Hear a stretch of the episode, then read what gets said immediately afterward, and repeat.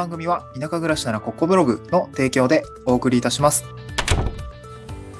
はい、おはようございます。東京から島に家族で移住して、ライターやブログ運営をしたり、古民家を直したりしている小場旦那です。今日のトークテーマは、古民家に移住して暮らしたい人が、えー押さえておきたいトイレ事情みたいな話をしたいなと思います。えーまあ、リノベですよね。リノベするときに、まあ、トイレとか結構その、問題になりがちというか、あの、結構そういう話があるんですね。で、これもちょっとコメントいただいて、えーこういう話が聞きたいですっていうような内容がだったので、まあ、すごく、まあ、ありがたいというか、あ、なんか僕もテーマ探しって結構実は苦労していて、何を話そうかなっていうところだったので、すごく助かってます。で、ですね、何を話すかっていう、えっと、トイレの話ですね。で、トイレ、まあ、古民家、田舎の古民家を、なんだろうな、購入したりとか借りる、まあ、空き家バンクとかで出ているものを、まあ多分購入するケースが多いと思うんですけど、で購入した後リノベーションして、まあ快適なえー空間にしていくっていう、まあパターンが、まあ結構王道というか、まあ私も今やってますし、えーそういうパターンが、まあ結果的にはこう新築建てより、建てるよりも絶対まあ安いと思うんで、あの、リノベ、まあ安いか、うん、ちょっとわかんないけど、うん資材も高騰してるからな、リノベも結構大変なんで、まあちょっと難しいところはありますが、えっ、と、まあ、トイレはね、やっぱ一番最初に直さないとやっぱしんどくなるんで、これの話をしていきたいなと思うんですけど、で、今日はですね、その、まあ、あの、都会の下水と比べてどうなのかとか、あと、まあ、田舎だとその、結構その、古い物件だと、そもそも水洗になってない、組取り式、まあ、ボットン式みたいなことも、えー言いますけど、まあ、こういうものって、まあ、どういう風に直していったらいいのかとか、まあ、浄化槽ってそもそもなんやねんみたいな話が、あの、僕も都市部にいる、まあ、都市部にいた時、浄化槽の単語多分聞いたことなかったと思うんですよね。うんそう、組取り。組取りはね、実家がね、超、あの、僕がちっちゃい頃実家組取り式だったんですよね。ちょっとね、あの、多分建て直したタイミングで、下水なのかな？えー、どっちなんだろう。ちょっと忘れちゃったんですけど、あの、推薦にはなって、下水なにつないだと思うんですけど、そういう感じに変更があったんで、なんとなくその、組取りってどういう状態なのかっていうのは理解しています。まあ、なので、どういうふうに DIY していくのかっていうところですね、あの流れをまあ一通り経験したのでご紹介したいなと思います。で、まずですね、あの、地方、うんとね、地方で古民家を探すときには、まあ、下水の区画ですね。あの、そこが下水を通ってるのかっていうのは、えーっと、水、えっとね、淡路島だと、ど水道企業団になるのかな？その、あの、水、水道とか下水、まあ、水道関連、あの、水回りを取り扱ってる部署がありますので、まずそこに確認が必要ですね。まあ、大体ね、その、近隣の住民の方に、ここって下水通ってますか？って聞いたら、いや、こう通ってないんだよって話になることも多いんで、まあ別に確認しなくてもね、えーわかることは多いんですけど、なので、えーまあ、隣の、あの、近所の人に、あの、ここって下水ですか？とか、浄化槽ですか？みたいな話を聞いて、どこどこまだ下水引いてるっぽいよみたいな話はね、多分わかると思うんで、まあ、サクッとそれを聞くといいかなと思いますね。その購入する前でもいいんですけど。で、下水が引いてあるのであれば、本当に下水道 に接続、まあその、ちょっと難しいんですけどね、ここも下水が引ける区画、下水が近くにある区画なんだけど、そもそも下水引いてないっていうパターンと、えっ、と、建物自体は下水引いている、いるくて、下水は引いてるんだけど、設備が古いパターンっていうね。まあ、当然、あの、下水を新たに引くとやっぱタッ工事、あの、土木工事入ったりもするので、ここは高くなりますが、えっ、と、物件を見ていくときにまず下水引いているかどうか、えーすでに設備が、設備として下水引くことができているのかっていうところを確認します。引いてないのであれば引くことができるかを確認します。これでまず金額結構変わりますね。土木工事挟んじゃったりするので。で、えーその後、まあ、その区画として下水はちょっと引けないですね、みたいな。僕が今直してる古民家はもう山の上なんで到底引けません。下水の区画なんかね、えーめちゃくちゃ遠離れてるんでちょっと引けないです。そうですね。で、続いてその下水道引けないわってなった時にはどうなのかっていうと、まあ、組取り式もそうだし、浄化槽っていう選択があります。で、組取り式は、うんと、まあ本当に、えっと、まあ、死尿っていうんですかね、糞とか尿尿を溜めて、それが溜まったら、えっと、まあ、バキュームカーみたいなものに来てもらって吸い上げるっていう感じです。これ臭いんですよね。えー僕も学生の頃家に来てたんでわかる。学生とかあの、小学生ぐらいの時かな。来てたんでわかるんですけど、めっちゃ臭いんですよね。あー、なんか臭いの来てるみたいな。まあこんなこと言ったら失礼ですかね。働いてる方に。本当に、えー、なんだろう。あの、来ていただかないと、うちも困っていたので、すごくね、助かっていたんですけれども、えっと、組み取り式の場合は、まあ本当に信用っていうのが、まあ一旦タンクみたいなのにそのままダイレクトに溜まっていって、それを取るっていうような感じですね。まあ、簡易推薦式っていうのもあるんですけど、組み取りのところに、まあ、あの、簡易の推薦、だからその、見た目は推薦なんですけど、まあ、実際は組取りみたいな、溜まるところは変わらず、まあ、水が流れてて溜まってるって感じですね。えー、まあ、ボットだとそのままボトンって落ちるから、あの、なんていうか、そこに 物自体が溜まっていく感じで、あの、別にまあシンプルな構造ですね。僕も一回なんか、あの、あれですね、なんかトイレで漫画読んでた、ドカメンだってから、ドカメンかなんか読んでる時に、間違ってボットン式のトイレに落としちゃって、うわー、落ちちゃったみたいな話はね、なんとなんとなく覚えていたりするんですけども、今の時代からか、今の時代は考えられないですよね。うん。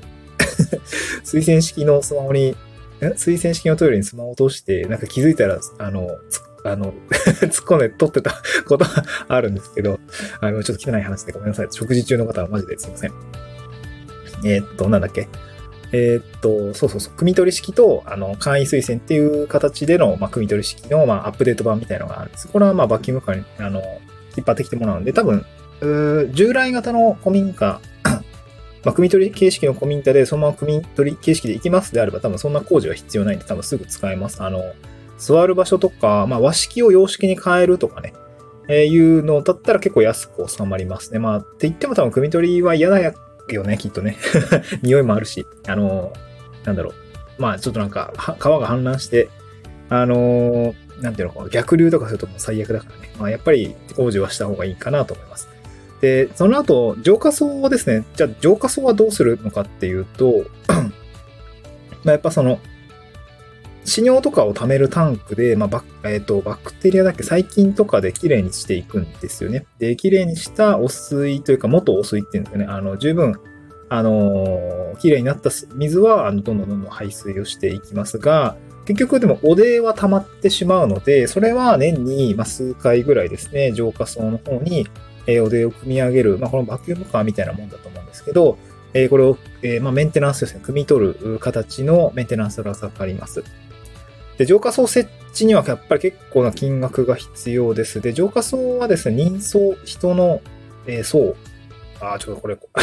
音声じゃ伝わらないんですけど、あの、人相という、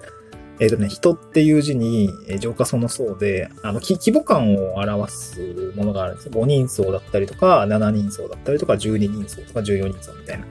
感じがあります。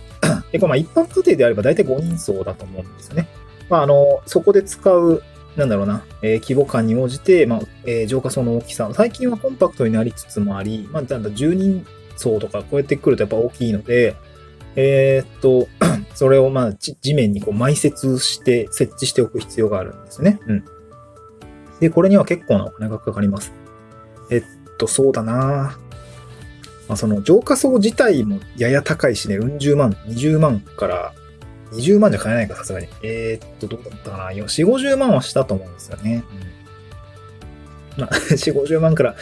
10、10何人層やっていくと、まあ、100万超えてくるし、で、その設置費用もやっぱりその、穴掘って、クレーンで釣って、埋設して、えー、入り口ちょっとコンクリで固めてみたいな感じのがあったりするんで、やっぱり施工まで含めると100万超えてくるかな。100万切ったら、まあ家庭用で安く収まるのかもしれないですけれども、えー、そんな感じ、まあ、100から150万ぐらいかかった気がしますね。僕が DIY した時は、DIY っていうか、まあ、工事した時は、えー、150万、140万ぐらいでいけそうかな、みたいな話はしていて、やっぱ結構かかるね、みたいな。補助金の中でも、補助金というか、